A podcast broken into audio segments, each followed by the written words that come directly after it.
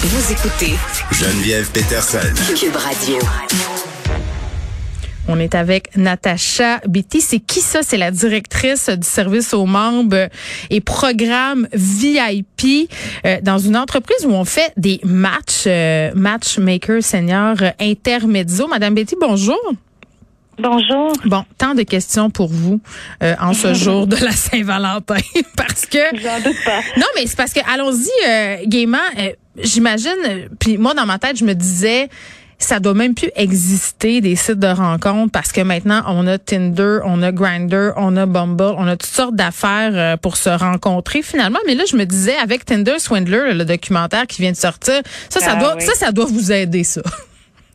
Ben en fait, euh, on n'a pas besoin de ça pour euh, pour nous aider. L'expérience que vivent les célibataires de nos jours sur les sites de rencontres est assez décevante. Les gens viennent vers nous, ils nous ex- euh, nous expliquent un peu leur leur vécu, euh, des, des des gens qui affichent euh, célibataires quand ils sont réellement en couple ou des gens qui mettent des fausses images, ils mentent sur leur âge. Donc, c'est très dur pour le, le célibataire de détecter euh, réellement qu'est-ce qui est euh, le profil en question. Euh, c'est d'ailleurs une des raisons pourquoi les gens viennent vers une agence, parce qu'il y a un moyen de, de vérification, de sécurité qui est Mm. mis en place pour que les, les femmes, surtout, se sentent plus à l'aise de dater dans un, un monde comme, euh, comme on vit aujourd'hui. Oui, ben moi j'ai j'ai jamais euh, fait appel à ces sites-là, Tinder et compagnie. Mhm. Euh, Madame puis pour entendre beaucoup d'amis en parler, souvent j'ai l'impression qu'il y a Ouais. juste des espèces d'histoires d'horreur et que les gens cherchent pas nécessairement des relations sérieuses. Vous me dites, on fait une espèce de background checking. euh, Mhm. Mettons que moi je veux faire appel à vos services là, on fait semblant que. euh, euh, Qu'est-ce qu'est-ce qui va se passer? Qu'est-ce que vous m'offrez, mettons? Ben, nous, c'est sûr que euh, c'est un service qui est personnalisé. Donc, il y a une approche tout totalement différente que les sites de rencontres. Donc, il y a une matchmaker qui est coach de vie, coach de dating, qui a suivi sa, sa propre formation dans, dans ce domaine-là, qui va passer l'entrevue de la personne qui veut s'adé- s'adhérer à notre réseau. Euh, dans cette entrevue-là, mais on va définir les valeurs, le mode de vie, les passions, les éléments clés qui, qui illustrent un peu euh, le, le mode de vie de l'individu. Euh, nous, comme intermédiaires, on fait des vérifications d'anté- d'antécédents criminels. Ah oui, ça, c'est Donc, pratique. on s'assure que c'est pas un enjeu euh, pour pour les- la- le développement de la relation. On vérifie les pièces d'identité sont bien véridiques. Euh, euh, on vérifie aussi que la demeure est bien la, celle enregistrée au nom de, de la personne. Donc, il y a, il y a des mesures qui sont faites par l'intermédiaire pour Mm. s'assurer qu'il y a la plus grande véracité possible dans les informations Oui, que nous, on présente. Madame Betty, vous me dites euh, des gens qui ont fait des formations. Je veux dire, quelle formation il existe pour devenir euh, matcheur? Matchmaker, effectivement, ben, il y a coach de vie, coach de dating qui Ouais, mais- rentre un peu dans les processus de, de matchmaking. Ouais. À, à chaque année, on suit euh, des, des euh, comment dire protocoles euh, de éthique professionnelle au niveau du matchmaking. Il y a une organisation qui euh, qui gère un peu les, les protocoles, les méthodes, les éthiques Mais il n'y a professionnelles. pas, ouais, mais il y a pas d'ordre ce- professionnel. Si je regarde ce qui est fait, euh, par exemple, moi j'ai déjà parlé à des matchmakers masculins puis des coachs de Mm-hmm. séduction, c'est épouvantable. C'est quasiment considérer les femmes euh, comme des êtres stupides, de la marchandise du genre. Là, je donne un exemple. Je sais que c'est pas votre cas, là, mais de dire si vous faites telle affaire, la fille va vous tomber d'un bras. Vous, c'est pas ça que vous faites du tout, du tout là. Pas du tout. Nous, notre clientèle, c'est surtout une clientèle d'affaires. Ok. Euh, c'est des gens instruits, autonomes, qui visent un potentiel durable à long terme. Alors, euh, souvent, les, les hommes et les femmes payent pour le service. C'est pas uniquement les hommes. Donc, les deux s'engagent dans le, le processus pour identifier le, le bon parti, la bonne Mm. partie pour eux. Euh, on vise, nous, euh, la compatibilité sur différentes échelles. On a un test psychométrique que tout le monde va passer. Ça nous donne une mesure qui est importante à considérer pour la, la complicité du match. On regarde les valeurs, le mode de vie, évidemment, les critères respectifs de l'un et l'autre, côté physique, personnalité, ces choses-là. Mais j'ai- c'est il y a un côté de moi qui trouve ça parfait parce qu'en un sens, c'est le fun de pouvoir être, euh, si on veut, honnête avec ça sur ce qu'on recherche. Mais en même temps, j'ai un malaise avec la fameuse liste d'épicerie. Tu sais, mettons, moi, je vous arrive puis je vous dis, ben moi, là, je veux un gars de 6 pieds 2, euh, blond, euh, je veux qu'il soit musclé, je veux qu'il gagne plus que 150 000 par année, je veux qu'il ait une profession libérale, qui aime le vin nature. Vous- Allez-vous me trouver quelqu'un? Ben écoutez, tout le monde a sa liste d'épicerie. Si on demande à un homme, ou une femme de sortir le, les critères idéaux de l'un et l'autre, évidemment, tout le monde a réfléchi à la question. Euh, une des tâches de la matchmaker quand vous faites l'entrevue avec elle, c'est de définir le, besoin versus la préférence. Alors un six pieds, ça pourrait être une préférence, mais est-ce que c'est réellement un besoin pour vous vis-à-vis l'attirance, mm. vis-à-vis la complicité du match? Mais combien j'ai d'amis qui se sont ramassés avec des gars là euh, qui sont vraiment pas entre guillemets, des gars qui cochent pas leur liste d'épicerie, puis mm-hmm. sont tellement heureuses là. Ils auraient probablement tassé ces gars-là à première vue là si justement ils avaient coché des cases. Donc comment vous faites mm. pour euh, dire ben moi j'ai l'impression que ce candidat-là ça sera un bon match avec toi, même si par exemple c'est pas un blond de six pieds deux. Entendu. Ben, écoutez, c'est sûr que c'est à nous aussi de créer un lien de confiance avec nos clients. Mm. Euh, pour entamer une, démarche comme ça, faut faire confiance au processus. C'est une démarche qui est progressive aussi. Donc, on mm. fait équipe avec euh, avec le membre ou la, la candidate. Mm. À, ce moment-là, euh, vous nous donnez du feedback par rapport aux rencontres qu'on vous présente. Nous, on ajuste le tir en fonction des besoins reçus. Et c'est sûr que, euh, tu sais, moi, je me gênerais pas de dire à une cliente, écoutez, euh, même s'il mesure pas six pieds, je pense que c'est un bon candidat à cause de telle, telle, telle raison.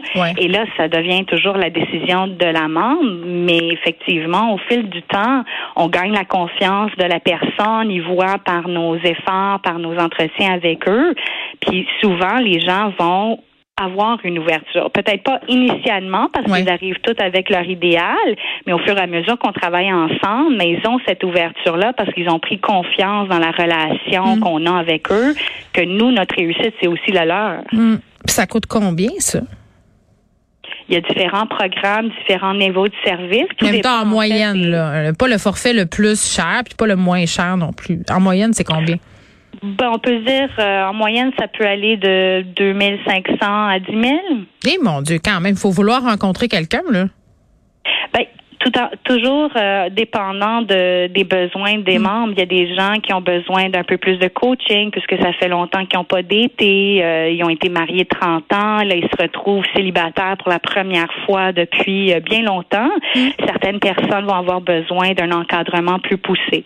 Donc, toujours, les prix vont être en fonction de la difficulté du mandat et les besoins que représente chacun. OK. Là, madame, on se fait...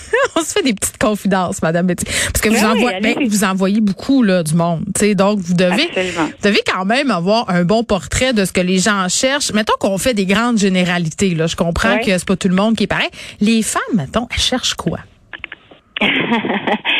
Euh, écoutez, je pense que euh, la sécurité, la stabilité, euh, souvent les femmes vont être portées à demander un homme qui est plus grand, mais ça revient à leur créer un sentiment de sécurité en bout de ligne. Sécurité égale argent? De toute manière. Donc oui. Juste sécurité, stabilité, c'est le sentiment de pouvoir. Mais c'est terrible. On, est encore dans les grands clichés, puis les gars, ils cherchent des belles filles. C'est ça, des belles filles douces puis drôles, c'est ça? On est là-dedans?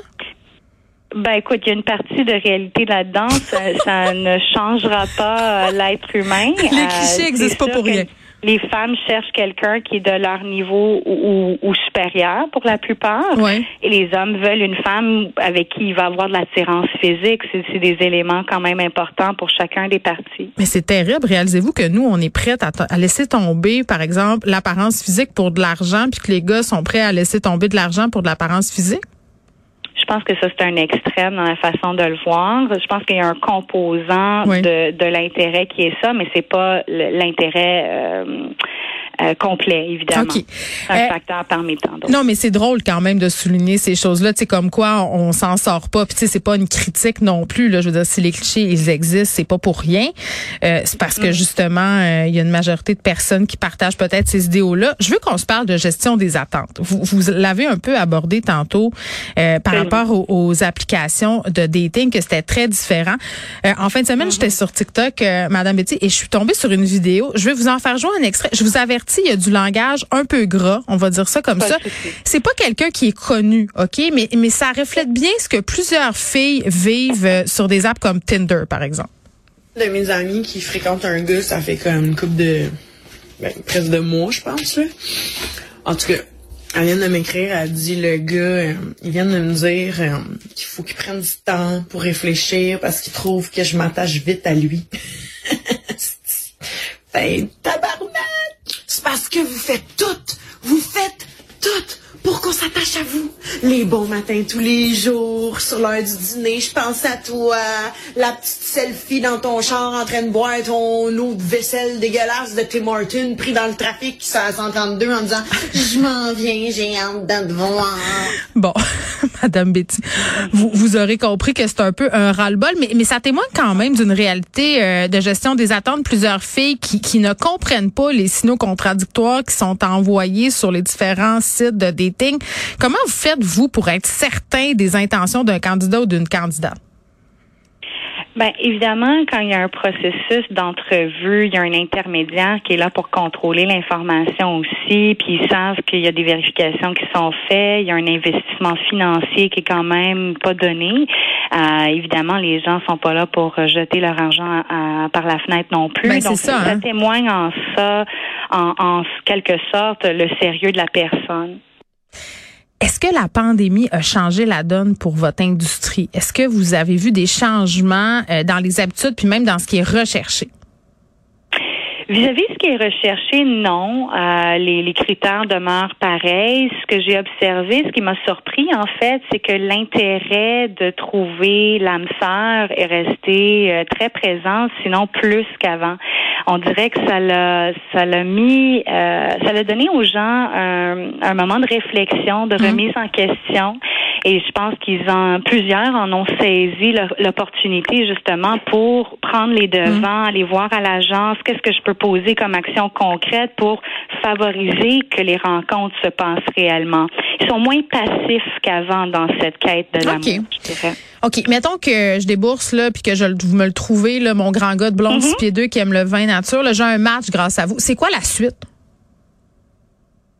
Ben, vous vivez euh, votre relation. Euh, non, mais est-ce que vous organisez des rendez-vous? Je veux dire, vous me dites, OK, j'ai ce gars-là, qu'est-ce qui se passe? Euh, oui. Vous nous envoyez Alors, au restaurant? Nous, on fait la présentation de okay. part et d'autre. Et quand les deux parties s'acceptent, ben là, c'est euh, le jeu de séduction vous appartient. Là. Alors, c'est à l'homme et à la femme d'y mettre mm. pour euh, évoluer la relation telle qu'ils mm. le souhaitent. Euh, souvent, ils vont partager des affinités communes, ils vont faire des dates en partageant ces activités. C'est des passionnés de vélo, de ski. Bon, ça peut être des activités dans les débuts, puis souvent après trois, quatre dates, ben, on, on, voit si ça passe ou ça casse au niveau de la chimie, au Mm. niveau des affinités et tout. Les membres, ils nous tiennent au courant de l'évolution de la relation aussi. Autant la femme que l'homme nous donnent du feedback. Donc, quand ils nous disent, écoute, c'est un bon parti, on, on, on est content, on va explorer davantage, ben, on les laisse aller dans la découverte, puis c'est à eux de nous tenir informés. Mm. Si jamais la chimie n'était pas là, ben euh, certains on va recommander de euh, peut-être explorer une seconde rencontre ou une troisième rencontre juste pour aller valider la première impression. Mais si c'est clair auprès d'eux que la chimie n'est pas présente, peut-être plus un potentiel amical qu'amoureux, ben oui. ben, et eux, ils nous donnent leur feedback. Nous, on tient compte de cette information-là dans la recherche future et on ajuste la recherche en fonction des commentaires mmh. reçus. Est-ce que vous êtes d'accord pour dire que souvent, on a de la pression par rapport à cette idée de faire une première date originale? On voyait ça pendant la pandémie, là, les gens qui rivalisaient. Non, mais c'est vrai, là, tu sais, OK, oui. le premier rendez-vous, c'est le saut en parachute, là, mais il me semble que ça jase mal là, à 200 pieds d'altitude. On dirait que je trouve... Absolument, absolument. je pense que dans un premier temps, nous, on conseille une, une, première rencontre devrait durer à peu près une heure, une heure et demie, pas plus. Euh, la question de, de mm. se voir, sentir un peu l'énergie, voir s'il y a des affinités communes, puis graduellement se, se dévoiler, à, apprendre à faire connaissance dans différents contextes. Euh, donc, l'originalité des dates, ben, ça va toujours euh, plaire, mais euh, l'important, c'est de connecter. C'est ouais. ça l'essentiel. Est-ce qu'il y a des sujets à ne pas aborder? Lors des premières rencontres? Plusieurs. OK, allez-y. Euh, On prend des notes. Les, bon, la première euh, rencontre, je pense qu'il faut vivre dans le moment présent et non tout dévoiler notre passé amoureux, tout le monde a un vécu, tout le monde a des expériences relationnelles, Mm. mais le but de la première rencontre, c'est d'avoir du plaisir et connecter avec la personne devant C'est pas là, c'est pas là qu'on dit mon ex est un pervers narcissique puis tout euh, ça. ouais, là. voilà. Plus tard, vous pouvez le partager, mais le, le but ultime de la première rencontre, c'est de gagner la deuxième ultimement. On veut connecter, on veut qu'il y ait un intérêt de part et d'autre. Donc, restez dans le positif. Parlez de choses qui vous passionnent, qui vous animent. Quand on parle de ce qui nous anime, c'est très communicateur à l'autre personne. Donc, ça crée un, au moins une conversation qui est animée, qui est engageante et qui est plus incitative à la chimie, bien entendu. Est-ce que vous avez réussi, puis j'imagine que la réponse c'est oui, là, à faire des matchs euh, qui ont duré dans le temps, des mariages, des bébés. euh, tu sais, me présentez-vous des stats quand j'arrive? Absolument. Ben écoutez, c'est très dur de d'avoir une statistique euh, Oui. qui regroupe euh, tous tous les définitions du succès parce que pour certains ça va être le mariage, d'autres ça va être simplement de rencontrer le bon calibre de personnes avec qui on a un potentiel d'évoluer.